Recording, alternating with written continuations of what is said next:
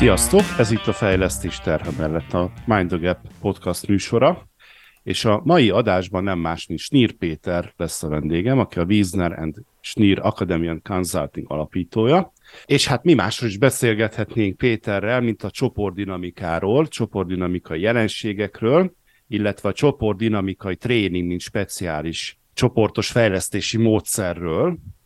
Rengeteg minden tartozik ebbe a témába, úgyhogy kíváncsi vagyok, hogy abban a szűk időben, ami rendelkezésünkre áll, eh, hogy tudjuk a legfontosabbat összeszedni. Hogy Péter, üdvözöllek a műsorba, és köszönöm szépen, hogy elfogadtad a meghívást.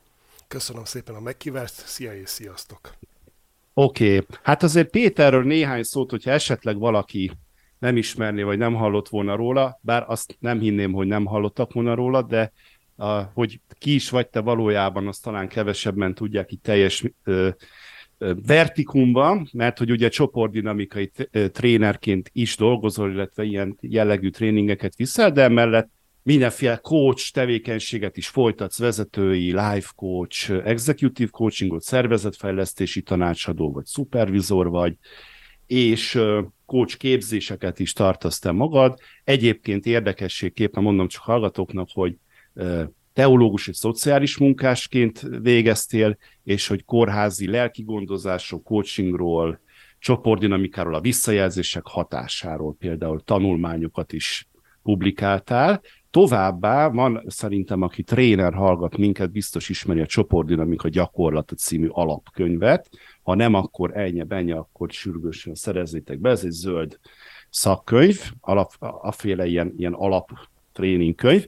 Na annak például az egyik szakmai lektora éppen te vagy. Szóval, hogy Snér Péterrel beszélgetünk ma. Hát az előzmény egyébként az ennek a kis beszélgetésnek, hogy megkerestél a minap engem, és hogy egy nagyon jó ilyen szakmai beszélgetést folytattunk pont a tréningekről, ugye a Visszajelzés című műsor az, amit meghallgattál, és hogy azt mondja, hogy olyan érdekes téma volt, hogy talán arról érdemes beszélgetni, és akkor így jött az ötlet, hogy meghívlak a műsorba, és azt hiszem, hogy aki most hallgat minket, a bátran merem mondani, hogy az egyik legszakavatottabb szakértőtől hallhat mind a visszajelzésről, mind így a csoporton belül játszódó folyamatokról. Szóval akkor Péter, az első kérdésem az lenne, hogy hát mi is az a csoportdinamika valójában? Nagyon izgalmas, mert Magyarországon a szakmába a leginkább a, a folyamat modellt ismerik, a forming, storming, norming, performing, meg adjourning, ugye ez a, a Tuckman, a Tuckman féle hmm. modell, és hogy így azt hiszik, hogy, hogy, hogy ez egy jelenség a csoportdinamika.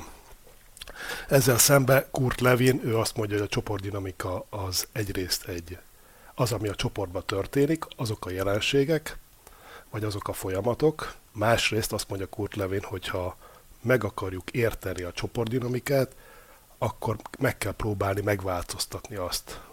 Mert hogyha nem, uh. tehát be, be kell avatkozni, és a beavatkozás hatására derül ki igazán, hogy mi is az a csoportdinamika, ami a csoportban van.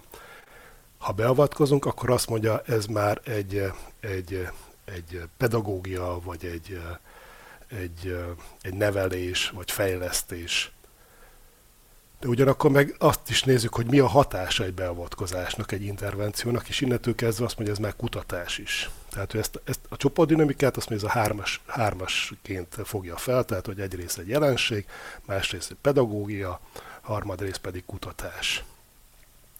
És úgy hogy az alapvető ö, ö, a fogalom, a csoportdinamika fogalom az Jacob Levi Moreno nevéhez kötődik, aki először, először használta a Group Dynamics szót, de hogy én néztem Moreno könyveiben, nem igazán láttam kifejtve, hogy mit jelent a csoportdinamika. Egyesek mondják, hogy ez a szociometria, de hát a szociometria szerintem az a pillanatnyi helyzetet mutatja egy uh-huh. csoportban, hogy az emberek hogyan viszonyulnak egymáshoz.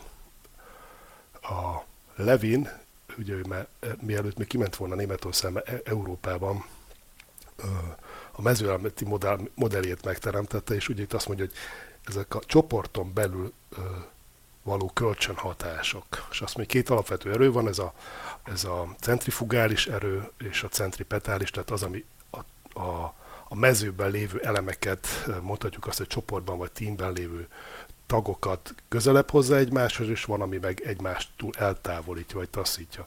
Később ezt a modellt egy, a Karl Schattenhofer egy picit bemutatta vizuálisan, és az, hogy kvázi ez a összetartó erő, és ez a, a, a szétfeszítő, vagy széthúzó erő, a, a differenciáló erő, meg az integrációs erők, azok így váltakoznak egy ideálisan fejlődő most itt mutatom a kezemmel a, a, igen. a, hol közelebb, a színuszt, igen, vannak, hogy általában ugye az elején a csoport megalakulásakor akkor kisebb a kohézió, és hogy a konfliktus, a, a megoldott, feldolgozott konfliktusok által a kohézió növekszik, és a feszül, feszültségtűrő képességes a, csoportnak, a csoportoknak növekszik.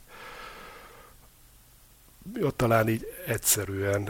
Olvastam egy olyan megfogalmazást is, ami nagyon tetszik, hogy ez inkább egy rendszer szemléletű megközelítés, vagy inkább a rendszer szemléleti iskolátnak a megközelítés. Azt mondják, hogy ez a, a csoportban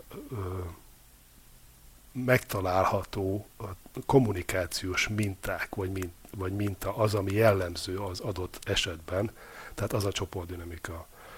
Én azt is szoktam mondani, hogy a csoportdinamika az nem más, mint azok a szabályszerűség, amelyek működtetik a csoporton belüli viselkedést és kommunikációt. Uh-huh.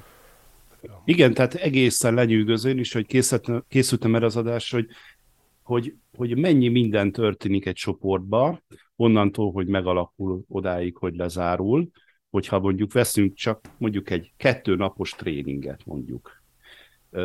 Ugye van egy megalakulási szakasz, vagy ismerik egymást a tagok, vagy nem, de valamennyire azért valamennyire ismerik egymást.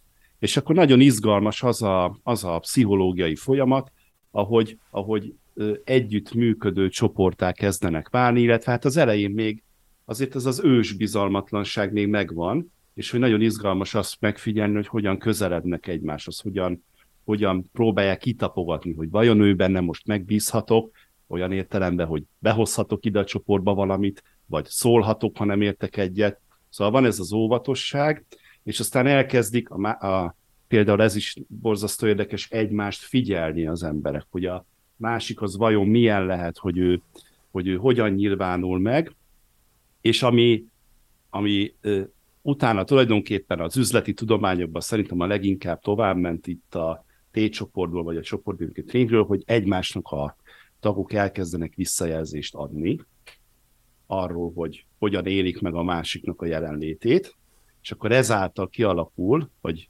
hát ennek folyamányaként egy együttműködés, illetve versengések alakulhatnak ki a tagok között, tehát ez is borzasztó izgalmas. És aztán egy csomó helyzet van, amikor például döntést kell hozni, hogy hoz döntést a csoport, vagy amikor zavar van a csoportban, valaki valami olyan dolgot tesz be, ami, ami megborítja ezt az egészet, hogy azzal mit csinálnak, a konfliktus van, hogy alakul ki ez a szociometria, hogy ki kivel lesz jóba.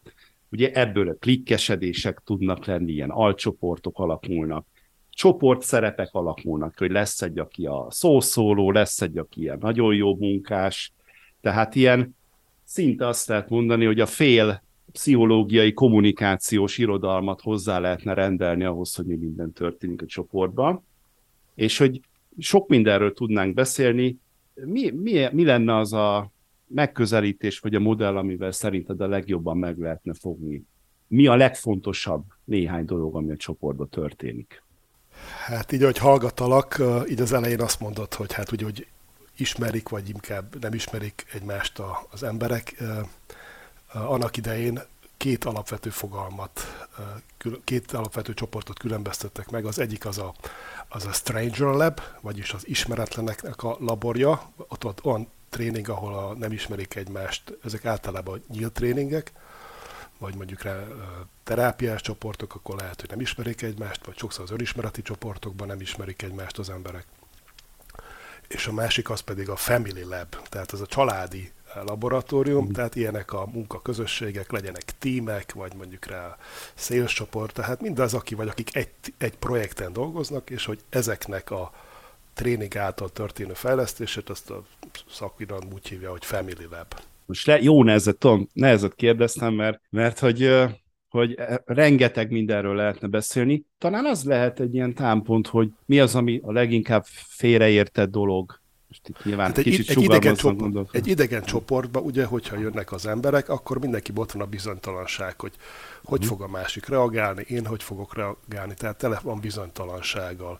Egy munkai tréninggel ismerik egymást az emberek, ott nagyjából ismerik egymást, és hogy ezért kisebb a, a félelem, de hogy így a, a tehát, hogy, hogy azt mondjuk, hogy minden új csoport, még hogy ismerik is az emberek egymást, akkor is kvázi az egész csoportdinamikai folyamat kezdődik. Tehát mindig az elejében van ez a kis káosz, az a alakulás, ki, kicsoda itt, a, a, aztán meg kezdődik a viharzás, ugye a klasszikusan, hát nem mondom, hogy klasszikus tréning, mert klasszikus az a, az a Levidi féle T-csoport, vagy uh-huh. csoportdinamikai tréning, ahogy a német nyelvterületen hívják, hogy a, az alakulás, hogy ki tartozik ide, ki nem tartozik ide, sokszor meghatározzák, mert vagy meghívják a tréningre, vagy jönnek, de hogy itt aztán elkezdődik az, hogy hát milyen szerepem van itt. Mert hogy sok esetben nem egyértelmű, hogy mi a szerep, és ezért a, a struktúrált tréningekben van, a tréner eligazítja őket, elmondják a normákat, elbeszélik. Na most egy csoportdinamika tréningen nem mondjuk el a normákat, meg, tehát van egy-két alapvető szabály, de hogy ez nagyon kevés. Ez leginkább az itt, itt és ha mostról szól, és hogy visszajelzésekkel dolgozunk. Tehát ez a két alapvető szabály van, hogy az itt és a mostban legyünk, de hogyha nem csopódunk a tréning azt mondjuk, hogy titoktartás, meg számos dolgot felsorol, hogy tiszteljük egymást, ne vágjunk egymás szabába, tehát hallottam trénektől, aki ilyen 10-15 szabályt is felsorol, hogy mi minden szerint milyen megállapodást kötnek az elején, meg plusz egyébként mit szeretnének a résztvevők. Ha ez megvan, akkor meg utána hát mindenki tudja a szerepét, hogy én tanuló vagyok, és a tréner az meg tréner egy csoportdinamika tréningen ez nem annyira egyértelmű. Tudják, hogy ők a résztvevők, de hogy a tréner az eléggé passzív, és hogy hát nem ő mondja el, hogy mit kell csinálni, hanem ülünk egy körbe, és akkor meg hát valami történik.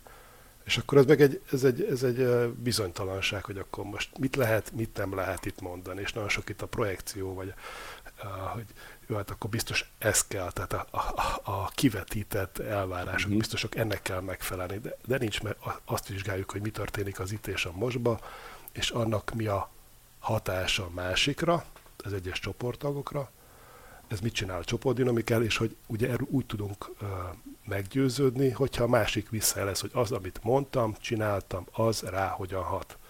És ugye általában a így sokszor nem értem, amikor az emberek meg akarnak felelni, bár én is ilyen voltam, mert 2002-ben voltam egy tíznapos csoportdinamikai tréningen, ahol azt mondták, hogy nagyon jók a kompetenciáim, társas kompetenciáim, de hogy mindenkinek meg akarok felelni, hogy hm. everybody's darling akarok lenni. Tehát ilyen meg nincs.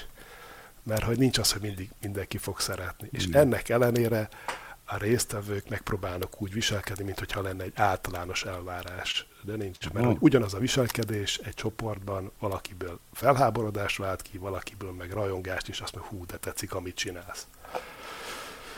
Tehát ugye, a, ugye ez a másik szakasza, ez a szerep kialakulása. A szerep kialakulás és a normák kialakulása, és hogy utána kezd a, és hogy ugye előtte még, még mielőtt ez, ez kialakulnak a szerepek és a normák, ez megy az a, a viharzás szakasza, hogy kimondja meg, hogy mi fog történni. Milyen lesz a játékszabály, elfogadjuk azt, amit a tréner mond. A tréner azt mondja, lehet, hogy legyünk pontosak, de hát csak késnek a csoporttagok, vagy Igen. korábban mennek el. És azt mondja, akkor most le volt játszva ez a meccs, vagy nem? Egy egynapos tréningen nem biztos, hogy le lehet játszani ezt a meccset. Igen, egy pont napos a... tréningen Igen. simán belefér az, hogy hogy vagyunk az, hogy azt mondtátok, hogy pontosság, de még mindig késtek. Ezt, igen, ezt akartam mondani, hogy sokszor van olyan érzésem, ezek ilyen oktrojált dolgok, tehát hogy norm, normákat szabunk, tehát most itt akik hallgatnak minket, valószínűleg volt, lehettek tréningen, egy vagy két napos tréningen, és akkor vagy egy slide, vagy egy flipchart lap, az arról szól, hogy mik a szabályok. És egy kicsit nekem ez olyan, mint hogyha ha bemennék valami, nem tudom én, eligazításra, vagy valamilyen katonai eseményre, és akkor megmondják, hogy akkor ezt a nyolc dolgot be kell tartani, és pont. És tényleg nagyon érdekes, hogy mi van ott, és mondjuk én, mint tréner, fölírtam, hogy pontosság. És aztán mondjuk 14 óra 00 helyett 14 óra 03-kor jön vissza mondjuk a csoportnak a kétharmada. Akkor mi van? Tehát, hogy bele lehet ebbe menni, tapasztalatom szerint ennek nincs túl jó vége, mert hogy itt valami, hát elhangzott valami, amiben nem volt meg egyezés, nem volt egyetértés. Viszont, hogyha egy napunk van egy tréning, akkor lehet, hogy másfél órát nem szánnánk arra, hogy akkor közösen rakjuk össze, hogy ezt az egy napot hogy csináljuk. És azt hiszem, hogy minden ilyesmivel, ami, ami ilyen norban vagy együttműködési keret, azzal nekem ez a gondom leginkább az ilyen rövid tréningeknél, hogy úgy teszünk, minthogyha egy jól működő tanulócsoport állna neki a képzésnek.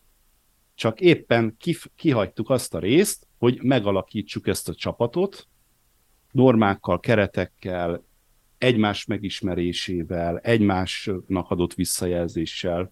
Szóval nem tudom, mit gondolsz erről, mert beszélgettünk erről is egyébként még előzetesen, hogy ugye te öt napos csoportdinamikai tréninget tartasz, ott erre van idő, de tartasz te is feltételezem rövidebbeket, egy napos, két napos, hogy te hogy, hogy látod ezt, hogy a, amit ma tréningnek hívunk, az mennyiben hozza, vagy nem hozza ezeket a, ezeket a kereteket, ezeket a közösen vallott értékeket. Nemrég beszéltem valakivel, és hogy tényleg ez az egy-két napos tréningeknek az a hátránya, hogy leginkább kognitív szinten lehet az embereknek valamit átadni. Most beszéltem egy szervezetfejlesztő, ő azt mondja, ő ezeket most már csak úgy hív, hogy insights training, meg valamit bele, valamit racionálisan be lehet látni, lehet tanulni, tehát inkább oktatást nem nevezném, mint tréningnek, mert hogy a, az olyan tréning, amely csak uh, racionálisan szólítja meg az embereket, de emoci- emocionálisan nem rázza fel, Levi mondta, hogy hát hogy a tréningnek a lényeg az, hogy emocionálisan felrázni az embereket mert hogy csak akkor tudnak kijönni ebből a megfagyott viselkedés repertoárból, ami általában elég szűk szokott lenni az embereknél, és ez csak úgy lehet, hogy emocionálisan felrázom. De most ha emocionálisan felrázom az egynapos tréningen az embereket, akkor lehet, hogy valaki örül, mert hú, köszönöm szépen, valamit megláttam magamból, de mivel az emberek nem szeretik a konfliktusokat, általában elégetlenség van a végén. De most, ha én egy vállalati trénerként én azt akarom, hogy a megközelebb is meghívjanak, akkor arra kell törkednem, hogy minél nagyobb elégedettség legyen a tréning végén, mert hogy ugye ezek a, sokszor van ez a happy sheetnek hívom én leginkább ezeket a kiértékelő lapokat, ott ha nem jó értékelést kapok, akkor azt mondják, hogy köszönöm szépen, hát keresünk egy másik trénert. De ez hm. egy paradox helyzet, mert hogyha érzelmére nincsenek fölrázva, akkor a tanulásnak a, a tehát a tréning hatékonysága nagyon Igen. alacsony. Van egy ismerősöm, aki egy arára nagy célé dolgozik, és hogy a, mikor így össze megismerkedtünk, akkor meséltem már és azt mondta, utána, amikor embereket kellett fölvenni, mindig rákérdezett, hogy milyen tréning, volt-e tréningeken és milyen, milyeneken, és hogy mit tanult azon a tréningen. És azt mondja, azon döbbent meg, hogy hát azt tudták, hogy hol volt, milyen volt a kaja, de hogy igazán mi volt az a személyes tanulság, azt mondja, egy ember nem tudott válaszolni neki. De az érzelmi ö, tanulás megvan, mert finom volt az étel, az ízlet, és arra emlékezett. Tehát igen, ez, igen. ez egy kidobott pénz az ablakon a cég részéről, tudod? Vagy azt láttam, hogy dolgozok különböző multinacionális vállalatoknál, és azt látom, hogy 20-25 év vezetői tapasztalat után még olyan dolgokat, olyan hibákat követel, hogy az ember, az ember, az ember úgy érzem, hogy te is így és így csináltad, vagy úgy érzem, hogy tehát, hogy egyrészt nem azt mondja, hogy én, ami szerintem alap, nem azt mondja, hogy úgy érted, hogy dühös vagyok azért, amit, hogy tegnap késve adtad le nekem a, a, nem tudom, a beszámolót, vagy végképp nem adtad le. Tehát sokszor nem tudják megkülönböztetni az érzést és a gondolatot. Miért van azt? Ezt egynapos tréningeken nem lehet megtanulni. Tehát, hogy hiába szét vannak tréningezve, megtanulok bizonyos tréningviselkedést, de hogy nem lehet kimozdítani őket a, abból a viselkedési komfortzónából, amit a Levin azt mondja, amit fel kell olvasztani, ez az unfreeze. Uh-huh. Tehát, hogy én azt mondom, hogyha én dolgozok egynapos tréningeken, akkor megpróbálok nagyon személyre szabottan, úgy, mint hogy a coach, csoportos coachingot uh-huh. tartanék. És azt mondja, jó, ezt a három esetet tudjuk feldolgozni egy nap alatt, rászánunk másfél-másfél órát, vagy mondjuk rá egy-egy órát, és akkor belemegyünk a személyes részbe de akkor ugye, hogyha van 12 fő, akkor a, ja, lehet, hogy az a 7-8 fő az nagyon keveset fog tanulni. Én annól én belsős képzési tanácsadó voltam, meg belső tréner, mindig küzdöttem azzal, hogy ilyen nagyon, akkor még ennyire nem voltam ebbe benne ilyen szinten, és hogy csak azt láttam, hogy nem nagyon működik a tréning, és egy kedves kollégám, aki egy szintén egy neves tréner és coach, így beszámoltam neki akkor, hogy figyelj, mondjál már valamit nekem, mert hát úgy, ahogy így, úgy így mér, lemértem, vagy megpróbáltam lemérni azt, hogy milyen hatékonysága van egy tréningnek, amit csinálunk, és hát ilyen, ilyen 20%-ra jött ki. És azt mondja, nem viccelt, az tök magas szám. De hát a tréning az ilyen 15-20 százalék, amiatt, amiket, amikről meséltél. Na most nézzük meg, akkor lehet, hogy az izgalmasabb lett, hogy valószínűleg ilyen nem sokan voltak, de talán csoportdinamikai tréningen kevesebben. Feltételezem, ott nem csak idő van rá, hanem talán egy jobb fókusz. Mi az, amivel többet tud adni, és milyen, milyen kimenetei lehetnek egy csoportdinamikai tréningnek? Alapvetően nagyon sok tréningben azt látom, hogy vannak különböző gyakorlatok, de hogy nagyon minimális az idő a reflexióra. Tehát van egy egyórás, néha olvasom Facebookon, hogy van három órám, ilyen gyakorlatot csinálják, és akkor meg mondják az ötleteket, hogy ezt, azt, azt, és azt látom, hát, hogyha nekem három órám van rendelkezés, akkor abból csinálok max. egy óra gyakorlatot, és két óra reflexió. Plusz Aha. még teszek szünetet. Na most általában, akik struktúrált tréningeket csináltak, azok sok gyakorlat és kevés reflexió van. Hm. És hogy ha nincs ref, tehát hogyha van egy megélt, van egy tapasztalat, de azt nem reflektáljuk, akkor abban nem lehet sokat tanulni. Igen. Tehát hogy szerintem, és sokszor ez, ez a probléma a tréningeken, hogy minimális idő van, hogy az emberek reflektálnak rá, hogy mi is történik. És hogy nincs, emlékszem saját magam is, mikor egy céges tréningeken voltam, multinál dolgoztam, és akkor elvittek ide-oda, amoda, nem személyre szabott volt. Tehát, hogy voltak problémáim, Uh-huh. De át, sokszor ilyen általánosság, de hogy nekem konkrétan milyen helyzetben, milyen problémám van, és azt hogyan lehet megoldani, erre nagyon ritka esetben kaptam uh, választ. Tehát ezért mondjuk lehet, hogy sikeresebb sok esetben a coaching.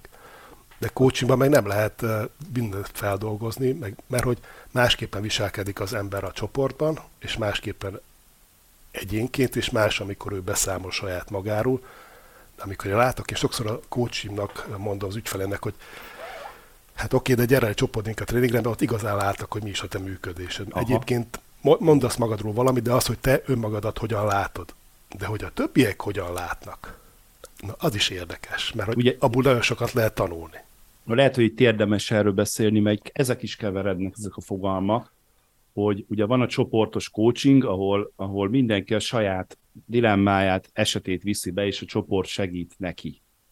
A team coaching ott tulajdonképpen egy együttműködő csapat, már eleve akik együtt dolgoznak, azoknak a csapatszintű fejlesztése zajlik, vezetővel együtt, tehát ott nincs ilyen egyéni, vagy hát csak oldalágon jöhet be, de alapvetően ott az a cél, hogy a csapat működjön gördülékenyebben. Igen, de ott is az van, hogy lehet, hogy az egyén elégedetlen valamilyen alacsony a fizetése, mondjuk rá. Vagy vannak, vannak témák, ami egyén. Tehát a Schattenhofernek van két könyve magyarul, az egyik a bevezetés a csoportdinamikán, másik, mert nagyon szerencsétlen neve van, bevezetés a team munkába, ma senki nem akar bevezetés, de szerintem az egyik legjobb könyv, amit olvastam team kapcsán, és azt mondja, hogy a teamnél a három téma van az, hogy a, az egyének az elégedettsége, ha nem elégedett az egyén a teambe, akkor nem fog hatékonyan dolgozni. Uh-huh. Igen, Sőt, de ha frusztrált, akkor szabotálni igen. fogja meg, keresi a kibúvókat. Másik az, hogy a, hogy a, a, szer, a team elérje a, a célját, vagy túlteljesítse, ugye? Ez a, ez a következő téma a team coachingban, és aztán a harmadik pedig az, hogy mi az a rend, ami lehetővé teszi, hogy az egyének elégedettek legyenek, és a célt a team pedig elére. És ez általában normák, szabályok, csoportdinamika, erről szól. Tehát én ezt a hármasságot látom a team coachingban. Igen. Hogy csak azért mondom, bocsánat, hogy a, ja. aki hallgatnak minket mondjuk megrendelői oldalról, hogy nem árt ez, e, ennek utána nézni, és ez nem, nem, nem, nem csak egy ilyen szómágia, hanem tényleg bele gondolni abba, hogy mivel van gond, egy-egy embernek van egy elakadása, vagy sok embernek van elakadása a szervezeten belül sokfelé, és akkor őket lehet, hogy érdemes összerakni hat, mondjuk egy hatfős csoportos coachingba, vagy egy tímet, vagy, és akkor ez egy érdekes dolog, hogy valaki meg szeretné azt tanulni, hogy ő hogyan hat másokra, és mások jelenléte hogy hat rá. És akkor gondolom én, hogy erre egy tök jó eszköz lehet a csoportdinamikai tréning, meg egy nagy ilyen elég masszív önismereti munka. Gondolom, én nem voltam még sajnos ez ilyenem, de de jó, még... jó látod, vagy valamit hallottál, Aha. vagy olvastál Igen. biztosan róla, mert hogy azért ez, uh, tehát jókat mondasz. És hogy ugye, hogy akik céges tréningen mennek, ugye ez a family lab, de azért mégse család, Hát de hogy, hogy azt mondják, együtt kell dolgoznunk, ezért sok mindent nem mondanak ki. De ez legyen akár team coaching vagy tréning, tehát tudják azt, hogy holnap megint itt van három-négy kolléga ezen a tréningen. Hát óvatos leszek, csomagolok, nem mondom ki. Mit De fognak mondani? Ugyan... Mit tudom én, hogy majd ő elmondja, nem tudom Igen, mi a vagy hát, hogy milyen hatása lesz, Igen. ha valamit kimondott. Tehát, uh-huh. hogy volt nálunk egy olyan vezető egy cégtől, ahol csoportunk a tréningen, ahol megtanult, hogy hogy kell visszajelzést adni. Visszament a cégbe, és akkor elmondta bizonyos fórumon, és akkor aztán kapott egy SMS közben, hogy ezt vond vissza. Na, tehát, hogy, van, hogy milyen cégkultúrában no, van, érted, hogy mennyire lehet kimondani dolgokat, vagy mit szabad kimondani. Na, tehát, hogy azt mondom, így eleve ez a, ez a vállalati tréningben itt sok mindenről nem lehet beszélni. Ezért a visszajelzések se lesznek annyira nyíltak és egyenesek. És hogy például néhány multitúr jön hozzánk, hozzánk jönnek menedzserek csoportunk a tréning, és azt mondják, hogy azért jó ez, mert hogy itt nem, attól, nem az van, hogy hát valami miatt nekem ezt mondja, hanem itt az idegen emberek vagyunk öt napig, nagyon heterogén a csoportok, tehát igyekszünk arra, hogy nagyon sokféle ember vegyen részt rajta, és azt mondja, hát nem hiszem el, hogy az a építőipari munkás, aki nem tudott egy csoportvezető, hogy most mi valaha találkozni fogunk az életben, Nyíregyházáról jön, ő azt mond nekem, hogy tényleg igazán lát vagy gondol rólam, és nem kell, hogy becsomagolja a dolgokat. És azt mondja, ez egy valódi visszajelzés, amire biztos lehetek abban, hogy, ah, hogy ez nem, nem azért, mert hogy meg ne bántson, vagy hogy jóként küntesse föl magát a szemembe. Ez egy, ez egy alapvető különbség, hogy mennyire őszintén, nyíltan, egyenesen, önmagukat felvállalva a meglátásaikat, az érzéseiket átélve, kifejezve vannak jelen egy egy-két napos tréningcsoporton és egy öt napos csoporton. Más, másik dolog az, hogy ugye, hogy ha egy két napos tréninget tartok, azt tudják az emberek azt, tehát van tudaton ott van bennük, hogy ebbe, ha belemegyek ebbe a konfliktusba, azt nem biztos, hogy két nap alatt rendezni lehet. Na most öt, öt nap az egy, egy elég hosszú idő. Tehát, hogy én még nem igazán találkoztam. Tehát nagyon ritka esetben volt ö, eset, hogy nem tudtuk azt a konfliktust feloldani az öt nap alatt. De ez százból egy nagyjából. Aha. Hát igen, hogy abszolút, tehát most így jönnek elő ilyen sztorik nekem is, hogy, hogy ugye be volt tervezve, hogy akkor milyen gyakorlat, milyen reflexió, és akkor a, mit tudom én, hétkor lett volna vége a napnak, és fél hétkor, tehát a zárókör előtt negyed órával egy akkora atombombát dobott be az egyik résztvevő, és én legszívesebben azt mondtam volna, hogy itt addig nem menjünk el, ameddig ez nem rendeződik, de hát külső körülmények között muszáj volt, és akkor maradt az utólagos ilyen tűzoltás, meg ilyesmi. Borzasztó kellemetlen, és tényleg ez benne van a dologban. Ehhez lehet, hogy kapcsolódik egyébként ugye a visszajelzés, aminek kapcsán egyébként a, az egész beszélgetés létrejött, vagy a, a, ami ihlettem, mert hogy nekem is, vagy, vagy nekem legalábbis ilyen állandó veszőparipám azt, hogy, hogy a visszajelzést nem igazán jól használjuk, multikörökben, tehát valahogy kialakult ennek egy ilyen technikai szemlélete, hogy visszajelzés, annak vannak ilyen szófordulatai, és akkor én üzenet, az akkor ott van egy A4-es oldalon le van írva, hogy akkor mit, mit mondjak, milyen, hogy kezdjem a mondatot, meg a három lépés, vagy öt lépés, attól függ ki, hogy tanítja, és akkor én azt megtanulom, és akkor ilyen módon tudom, és akkor ez az, amire nem gondolnak bele, hogy tulajdonképpen ezzel a másik viselkedését szeretném befolyásolni, manipulálni, tehát hogy tegyen meg valamit, amit én szeretném, hogy megtegyen, vagy ne csináljon valamit, amit én nem szeretnék, hogy csináljon. Tehát nekem valahogy ez jött le, az egész asszertivitásból, meg a visszajelzés képzéséből, mert túlzok, nem tudom, de hogy azt viszont tudom, hogy a, a Levinnél, meg a csoportdinamikában egész más a visszajelzésnek, a, vagy hát de azt hiszem, hogy ehhez képest egész más a funkciója. Szóval hogy látod ezt, hogy egy, egyetértesz ezzel, vagy, vagy árnyalod egy picit, illetve hogy, hogy ti hogyan építitek be a visszajelzést a csoportdinamikai tréningben? Hát ugye minden módszernek megvan a saját, saját hatóeszköze, a csoportdinamikai tréningnek, vagy a T-csoportnak, vagy ugye angolul a Basic Skills Training Group, alapkészség tréningnek hívta azt annak idején, vagy nevezte Levin ő egy véletlen folytán jött rá a csapatával, a munkatársával együtt egy kutatást csináltak, ami három vagy hat hétig tartott a, a előítéletekkel kapcsolatban, és egy véletlen folytán jöttek rá, hogy tulajdonképpen mi is az a, az a, az a visszajelzés, volt valami esemény, és akkor este meg bejöttek bizonyos emberek, a résztvevők a tréningről, hogy ők is szeretnének részt venni, aztán meg Levin kíváncsi ember volt, és akkor beengedte őket. A munkatársak nem akarták, mondták, hogy mi is táv vagyunk, és nagyon fontos megbeszélésünk van. És azt mondta Levin, jó, akkor hallgassátok, hogy mi miről beszélgetünk, és akkor beszélgetek, és idő után meg így felszólaltak többen is, hogy már pedig ez nem így volt, mi ezt így éltük meg, és akkor kérdezte, hogy mi volt, és milyen érzésetek volt. És akkor kiderült, hogy aha, hát az a jelenség, ők telesen másképpen élték meg, és más hatással volt rájuk. És akkor azt mondta, ah, hát ez a visszajelzés, ugye, hogy amikor van egy viselkedés, egy jelenség, és az rám hogyan hat. Hatás az meg van abban, hogy hát, hogy általában van egy érzelmi része, aztán van egy kognitív része, egy gondolati része, és hogy ugye ezek, ebből a kettőből meg egy szándék, és utána egy cselekvés lesz. Tehát, hogy ha valamit mondok a másiknak, és az neki nem tetszik, lehet, hogy dühös lesz tőle, azt mondja, hogy milyen hülye vagyok, vagy hogy hát ő ezt nem hajlandó elviselni, és akkor azt, hogy legszívesebben kimennék, vagy itt adnának, de lehet, hogy ez olyan gyorsan történik, hogy feláll és kimegy. Hm. Tehát, hogy mi azt mondjuk, hogy egy viselkedés, vagy egy, egy, egy szituáció, az valahogy rám érzelmileg hat, gondolatilag, abból van egy szándék, és aztán egy cselekvés is lehet. Na most a, mindenféle a, ez a, a leginkább a szendvicsféle visszajelzésen nevettek, mert mondjál egy jót, mondjál egy rosszat, és mondjál egy, megint egy jót, hát akkor így semmit, tehát nem lesz hatása rá az a visszajelzés. A, meg hát ilyen értelemben nincs is jó vagy rossz, nem? Tehát, hogy most hát az, hogy én azt mondják, hogy lettem, igen, dühös visszajelzés. Az, az, hát ez történt, hát ez most nem jó vagy rossz, egyszerűen bennem ez zajlott le. Tehát meg amikor azt mondják, hogy konstruktív visszajelzés, de mondom, hát mi, miért konstruktív? Hát, most, hát konstruktív hogy... szándékkal mondom, hogy te fejlődjél meg.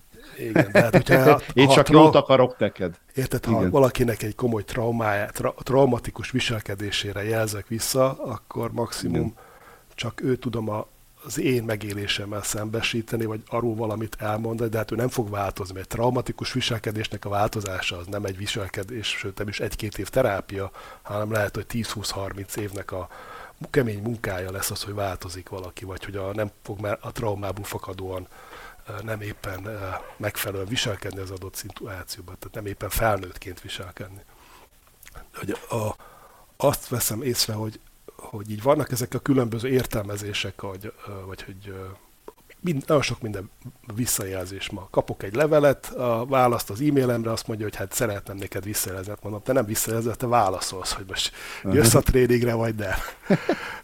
Tehát, hogy így, és ezért azt fogalmazódik meg bennem, hogy, hogy leginkább ezt lehet, hogy érzelmi, érzelmi alapú visszajelzésnek lenne érdemes hívni, az, amit mi a csoportdinamikai tréningen csinálunk. Tehát, hogy, mert hogyha, és mi megpróbálunk az alapérzésekkel dolgozni, mert úgy látom, hogy azok a leginkább leginkább és a leggyorsabban váltanak ki hatást. Mondok egy példát, ez nem csoportnika tréningről volt, hanem egy, egy több éven át tartó team coachingot csináltam egy felsővezető csoport tímmel, és én a, vezet, a, a teamnek a vezetőjének már mondtam, hogy figyelj, szerintem ebbe és ebbe a témába érdemes lenne neked egy egyéni coachingba elmenni.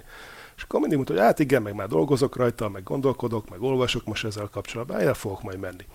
És akkor egy ilyen team coaching hatás, egy ilyen team coaching van, megint előkerült nek a vezetőnek a bizonyos fajta viselkedése, és akkor azt mondta neki a beosztottja, hogy a beosztott menedzser, hogy te ahogy nézel rám, úgyhogy 10 másodpercig nem szól semmit, csak azt látom, hogy a homlokod egy picit össze van ráncolva, de nem nagyon, tehát azt is alig lehet észre, csak úgy nézel rám, és csönd van. Ilyenkor azt mondja, hogy annyira félek, hogy hihetetlen, és az egész délutánom arra megy el, hogy hogy hát hogy valójában mi volt a fejedben, és ennek mi lesz a következménye. Ah, ez szép. Tehát azt mondta, annyira félek, ahogy így nézel rá, és tehát nagyon precízen leírta azt a viselkedést, ha. és hogy, hogy ez rá hogyan hat, hogy fél. És utána, hogy mi történik vele később. Vége lett ennek a team coachingnak, a vezető hozzám hogy Péter, kezdjünk el egy, egy coaching folyamatot.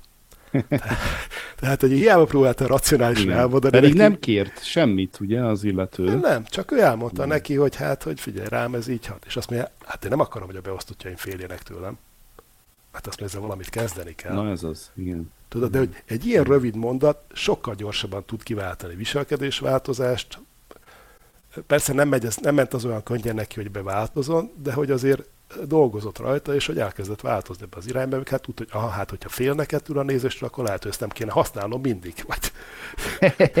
csak, csak különlegesen, igen. Érte. Megfelelő. Egyébként igen, tehát hogy a, ugye a Visszajelzés című adásunkban is elhangzott, hogy egy központi fogalom, ami egyébként azóta a tréningekből, amikor visszajelzés tréningről beszélünk, akkor valahogy kiveszett, nem tudom, ez pedig a pszichológiai biztonság, mert hogy ez akkor működik jól, amikor egy olyan légkör van, hogy én nyugodt vagyok abban, hogy nyugodtan adhatok visszajelzést.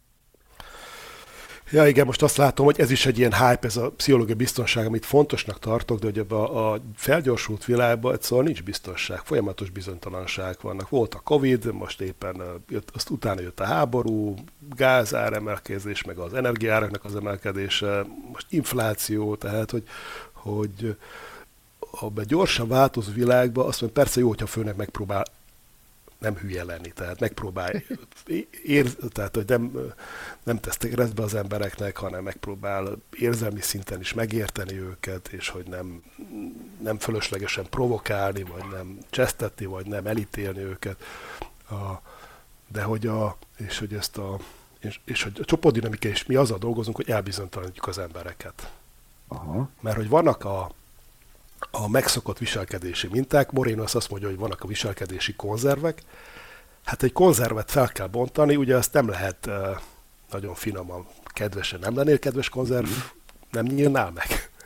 Tehát sokszor úgy történik a változás, hogy, hogy hát kapunk visszajelzéseket, és akkor meg előbb-utóbb azt mondja, hát akkor lehet, hogy ez elkezd valami hatni. Sokszor azt mondom, hogy a, hogy a, a változás, nagyon sokszor nem kell semmit sem csinálni, csak engedni, hogy hasson rám az, amit a másik mond. Tehát, hogy kimegyek a napra, leveszem a felsőmet, vagy, vagy fürdőruhában, vagy kifekszem, és nem kell semmit sem csinálni, hogy lebarnuljak, csak hagy, hagyom, hogy a nap hasson rám a sugaraival. És lebarnulok.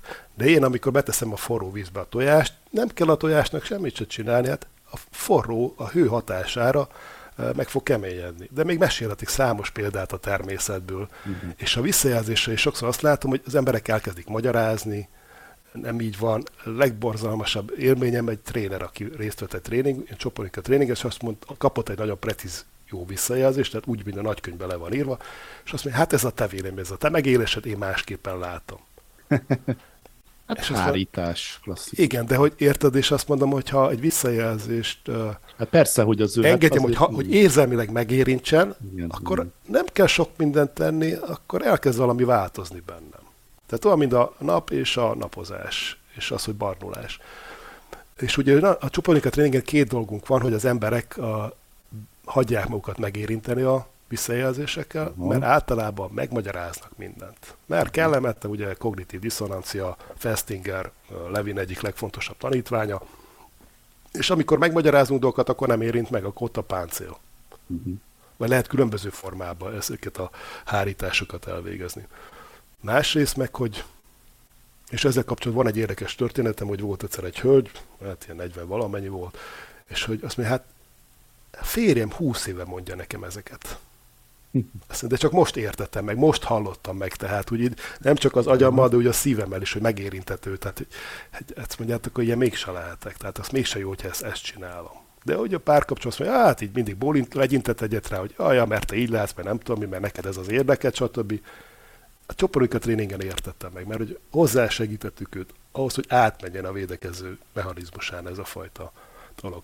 Másrészt, meg azt látom, hogy, hogy jó tudni adni visszajelzést ezzel a fajta egyszerűséggel, mint ez a menedzser adta, hogy hát én pontosan leírt a viselkedés, és ez rám félelmet vált ki belőlem, és utána még mi történik.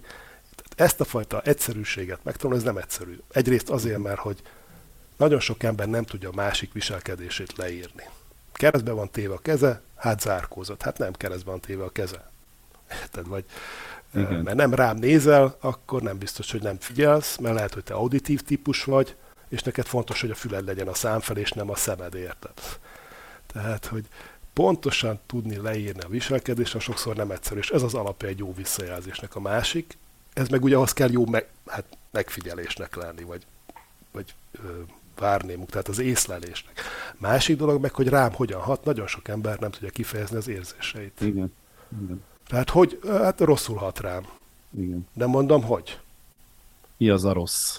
Én ma beszéltem, hogy egy felsővezetőknek tartottam team coachingot, és akkor a, a vezető nagyon sok pénzről hozott, az ügyvezető hozott egy döntést, és persze a gazdasági igazgatót ez rosszul érintette. És azt mondja, hogy aztán beszélgetünk, hát azt mondja, hogy hát, hogy mert szerintem rossz volt ez a döntés. Aztán ment egy kicsit a izé csörte, de aztán megmagyarázta az ügyvezető, hogy mérő volt, és mondta, lassuljunk le, hogyan hat rád.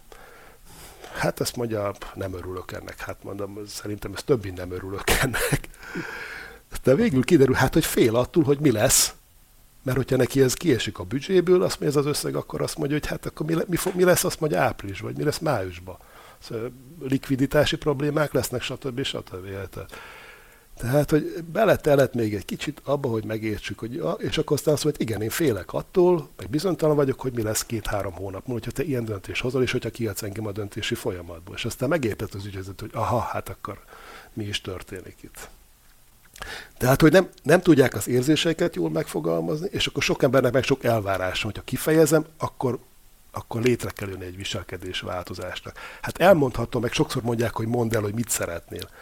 Lehet, hogy érdemes elmondani, hogy arra lenne szükségem, hogy de nem biztos, hogy ettől változni fog a másik, mert hogy a traumatikus léte miatt, Igen. Érted, akkor azt lehet, hogy az, az, az lassan fog menni. Hát mondom, újra és újra el kell mondani, előbb-utóbb az hatni fog. Úgy, mint a, ha egy kőre csöpög a víz, az előbb-utóbb ott változtatás fog eredményezni.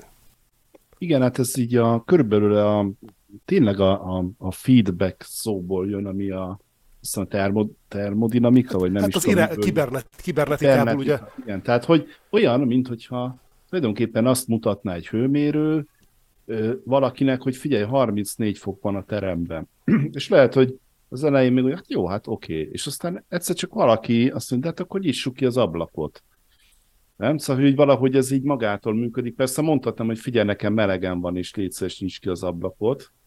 De, ez, de ezt érezzük, hogy nem úgy, úgy hat a csoportra, meg az egyénre, meg nem, nincs az a kapcsolódás. Azon gondolkodtam, hogy, hogy ilyen vállalati környezetben akkor mit tudnál te tanácsolni, javasolni, hogy hogyan érdemes akkor jól visszajelzést adni. Szóval, hogy hát úgy, módon... úgy, mint hogy ez a menedzser ez a, a főrökének, tehát Aha. így, hogy csak uh, mert hogy ez működik és hat, és ez nem bántó, azt mondom, hogy félek attól, hogy nézel rám, érted? Vagy hogy uh, látom, hogy beszélek hozzá, de nem rám nézel, akkor kicsit bizonytalan vagyok, hogy vajon figyelsz rám, érted? Tehát, hogy, és ugye, hogy uh, sokszor mondják, hogy uh, hát érzések azok nem nem tartoznak a munkahelyre. De mondom, ha bemész a portál vagy a kapun, leúzod a kártyádat, az érzéseidet is ott hagyod? Nem, hát érző lények vagyunk, érted? Mm. Tehát a marketing érzésekkel ad mindent. Miért gondolják azt a menedzserek, hogy, a, hogy az emberek azok tisztán racionális lények? Hát érzelmi lények. És nem kell mindenről beszélni. Érted, de hogy ami fontos, meg ami nagyon irritál, meg zavar, meg érzelmileg nagyon kimozdít, azt érdemes elmondani, mert csak így tudok igazán gyak, hatást gyakorolni. Én ezt nevezem business private-nek, tehát hogy a, a, a, a, az üzleti privátnak, ami bennem zajlik, de ott van. Ha frusztrált vagyok, nem fog tudni úgy dolgozni. Persze. Hát Csak... meg a másik ugye vezetőknél, hogy óriási az igény arra, hogy, hogy hozzunk valami csodálatos eszközt a motivációra, amit ő megtanul, és akkor a, egyből motiváltak lesznek a kollégái, de az érzelmek azok meg olyan téma, amiről meg jobb, ha nem beszélünk, mert hát azok érzelmek. Hát, a, hát könyörgöm, a két, ugye a érme két oldaláról beszélünk, tehát egyik a másik nélkül nincs meg. Szóval én is ezt tudom mondani, hogy, hogy igenis az érzelmek ugyanúgy a munka része, hiszen ha két ember együttműködik, akkor már ott biztos, hogy valami érzelem van a kettőjük között. Mondjuk, ha közönösek, akkor is az az érzelem, hogy közönösek. És akkor a, ilyen, a utolsó kérdésem az még, lenne, még, hogy... még mondok egy ja? dolgot, ugye, hogy az, hogy az embereknek ez a, ez a, a az a fajta viselkedés, amit gyerekkorban kialakult, és még felnőttként is használják, tehát nem felnőttként viselkednek, hogy ez egyfajta minta, amit nem lehet gyorsan átírni. Ebből nagyon nehezen jönnek ki az emberek. Erre mondja Kunt Levin, hogy unfreeze, és ez meg egy Valakinek, aki könnyebben megy, vagy felszínesebb, akkor az egy nap, fél nap kell hozzá, valakinek kettő, valakinek három, valakinek négy nap. Az, hogy én voltam tíznapos tréningen, nekem ott a hetedik napon történt valami áttörés, és egy nagy aha élmény, és hogy megértettem igazán saját működésemet. Tehát az, hogy az ember ebből a belső komfortzónából kijön, abból a gyerekkori viselkedési mintából, azt nem lehet egy nap alatt, vagy a ritkán lehet egy nap alatt kimozdítani. De hogy azt mondja, kipróbálj egy új viselkedés, ami passzol neki, az megint kell hozzá idő. És arra kap visszajelzés, hogy aha, tök jó, hogy most már hangosabban beszélsz, vagy, vagy tök jó, hogy most már szemembe beszélsz. Tehát én azt gondolom, hogy azért nagyon hatékony a csoportdinka tréning, mert hogy van elég idő rá arra, hogy kijönnek az emberek ezekből a régen megfagyott vagy megrögzült viselkedési mintából, kipróbálnak újra, és akkor tényleg így hatékony, és nem felejtik el. És hogy ez annyi impulzus kapnak, hogy ilyen azt mondja, mint a C-vitamin viselkedik, hogy hónapok után esik le valami a tréning hatása, és kezdenek el másképp működni.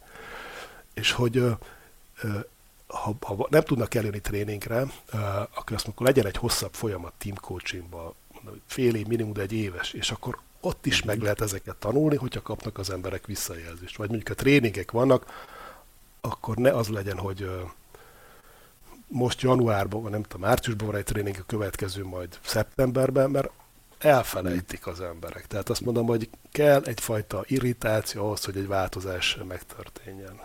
Uh-huh. Tudod, és hogy akkor, akkor inkább azt találkozzanak havonta, de rövidebb időre, mint nagyon nagy hosszú. Igen. Itt, tehát évente egy tréning, azt mondom, hát valamicskét lehet, hogy tanulnak, de inkább kidobott pénz az ablakon. Igen, ez is olyan érdekes valahol be, hogy, hogy minden évben egyszer a, a management team elmegy valahova, és akkor ez egy kicsit ilyen önismereti, meg egymással vagyunk. Na de hát, ha egy évben egyszer, akkor kezdőd, kezdődik előről az egész, ráadásul közben menedzser tagok cserélődnek, néha-néha, ugye? Hát igazából az lenne jó tényleg, ha minden hónap vagy két havonta legalább lenne erre lehetőség. Én azt mondom, hogy tehát nagyon jók lehetnek az egynapos tréningek, akár a félnaposok is, de az olyan esetben hatékony, hogyha már az alapok meg vannak dolgozva. Ugye, amit a Levi mondta, hogy ez az alap, a társas készségek jól működnek, mert akkor van mire építeni, de hogyha nem működnek jól az alapvető társas készségek, akkor nagyon nehéz, mert olyan, mint hogyha homokra építenénk várat, és akkor nem értjük, hogy hogy, hogy nem működik. Aha. Társas készség alatt érted azt például, hogy, hogy ki tudom fejezni a érzéseimet, azt, hogy rám hogy hat a másik, a saját szándékaimat? Tehát Igen? mi azt mondjuk, hogy a, a, a csoportdinamikusok, hogy itt van alap, négy alapvető csoportkompetencia, az egyik az önmagamnak az észlelése, tehát látom, hogy, mit ér, hogy észreveszem, hogy mit érzek, milyen testi feszültségeim vannak, vagy nincsenek éppen, vagy elazulások, látom, hogy mi a gondolatom, uh-huh a idegen észlelés az, hogy látom másikat, hogy most keresztben van téve a keze, és nem zárkózott, vagy mosolyog, vagy éppen, ja, azt sejtem, hogy a mimikája alapján lehet, hogy szomorú. Ugye a kifejezőkészség minden mondtad, hogy elég töm, tehát hogy el tudom mondani a mondani valamit, nem túl hosszan, nem túl röviden, azt fejezem ki, ami bennem van, vagy amit látok. Ide tartozik az érzelmi stabilitás és érzelmek kezelése, meg a konfliktus képesség, tehát hogy ki tudom fejezni az érzésemet, látom a másik érzését, azt is megfelelő helyen tudom kezelni, belemelek árni, belemelek árni egy konfliktusba. Ami zavar, azt kimondom, és nem hetekig, hónapokig tologatom, hanem és majd egyszer, vagy nem rágódok rajta, hogy akkor most hogy mondjam el. És a szerep flexibilitás, hogy nem csak mindig apuci tudok lenni, hogy mindig tudok, hogy gondoskodok másokról, hanem tudok vicces is lenni, néha tudok laza lenni, tehát hogy különböző viselkedési mintákban tudok működni. Tehát így ezek az alapvető társas kompetenciák. Hát most ezt így hallgattam, tényleg egy ilyen tökéletes világban ez úgy néz neki, hogy minden cégnél mindenki először elmegy mondjuk egy ilyen ötnapos tréningre, ahol ezeket megtanulja, és akkor utána már lehet ilyen félnapos skill tréningeket tartani, ami működhet. És hogy vannak, vannak Németországban, most tegnap kint voltam, tegnap Aha. jöttem vissza egy háromnapos ilyen agilis konferenciáról, beszéltem egy vezető, vagyis az egyik tréner, és azt mondja, hogy megint három éves ajánlatot kell adni, a tréninget egy bazi nagy multinak, mert az, hogy valaki vezető akar lenni, annak részt kell venni a tréningen. Oh. Tehát anélkül nem lehet csoportdinamika, hát, és nem lehet vezető, ha nem vesz részt egy ilyen ötnapos tréningen. Akkor így visszamenőleg módosítom, hogy nem egy tökéletes világban, hanem egy remélhetőleg egy pozitív jövőben valamikor nálunk is hasonló módon, már nálunk, tehát hogy itt Magyarországon is hasonló módon fogják ezt szemlélni talán, de azt hiszem ebben mindannyiunknak felelősségünk van, tehát szolgáltatóként, megrendelőként is, hogy ebbe az irányba törekedjünk. Még annyit elmondanék azért, hogyha megengedett, hogy ha valakit érdekel ez a csoportdinamikai tréning, hogy ezt hogy mondtad, hogy öt napos, akkor te szoktál ilyeneket tartani, és most is nem sokára.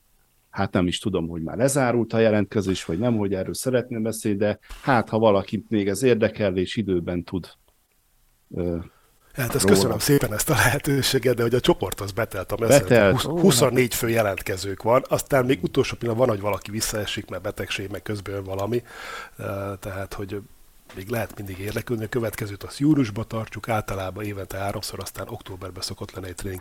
És még egy gondolat így vissza, hogyha ha alapvető kompetenciákat rendbe rakja egy cég, én azt gondolom, rengeteg pénzt lehet tréningeken megspórolni. Aha. Tehát, hogy nem véletlenül csinálják ezt Németországban, meg. A Stanford Egyetemen egy, is van klasszikusan csoportdinamikai tréning, tehát van nagyon sok hely, ahol tartanak ilyesmit Nyugat-Európában, vagy az USA-ban. Mert hogyha rendben rakom az alapokat, és hogy ez gyors, egyszer kell csak egy öt napot csinálni, vagy kétszer, de utána mert nagyon sok mindent nagyon könnyű építeni, és hogy nem, nem egy, volt egyszer egy résztvevő, a, a, aki nem jól tudta magát kifejezni, és a több ilyen asszertív tréningen részt vett meg sok mindenre elment, és hogy aztán, meg, aztán elküldték őt hozzánk csoportika tréningre, mert hogy ki akarják őt küldeni kép, külföldről képviselje a hazai vállalatot, de hát azt meg így nem tudja, mert hogy nem, nem tudja képviselni még önmagát sem. És aztán kiderült az illetőnél, hogy egy 110 kilós, két méter magas fickó volt, és aki valami nem birkózó, vagy nem tudom, valami sportoló volt, és hogy hát volt 21 éves korában egy balhéba benne volt, asszertív volt, de hát így másiknak majd csonttörést okozott, vagy nem tudom. Megtanult, hogy vissza kell fogni a saját indulatait. Mm. Mm.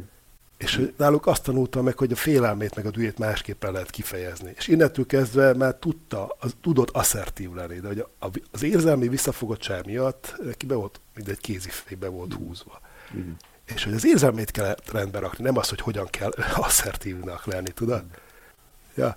És hogy, hogy ja, hát, ha valaki ránk keres az interneten, megtalálja biztos. De, hogy mondom, Meg akkor indul, indul sűrűbben, tehát most a, ne szomorkodjatok, kedves hallgatók, nem maradtatok, mert hogy akkor még idén is többször is erbe van legalábbis. Hát köszönöm szépen Péter a beszélgetést, még az az érzésem, hogy még kétszer ennyit tudtunk volna, most egy-két témát érintettünk csak, és hát annyi minden van még, vagy lehet még, izgalmas téma, és én azt, azt hiszem, hogy hasznos volt mind a mi fejlesztő kollégáinknak, trénereknek, kócsoknak, de talán a megrendelők is egy kicsit jobban beleláthattak így a boszorkány konyhába, hogy hát mi, mi is a helyzet, amikor mi tréninget tervezünk, és milyen kihívásokkal találkozunk, és hogy mi hogy gondolkodunk erről. Köszönöm szépen, Péter. Nagyon szépen köszönöm a meghívást és a lehetőséget. Örülök, hogy itt voltál, ez volt a fejlesztés terhe mellett. Vigyázzatok magatokra, és hát legyetek nyíltak és ismerjétek meg önmagatokat. Sziasztok! Sziasztok.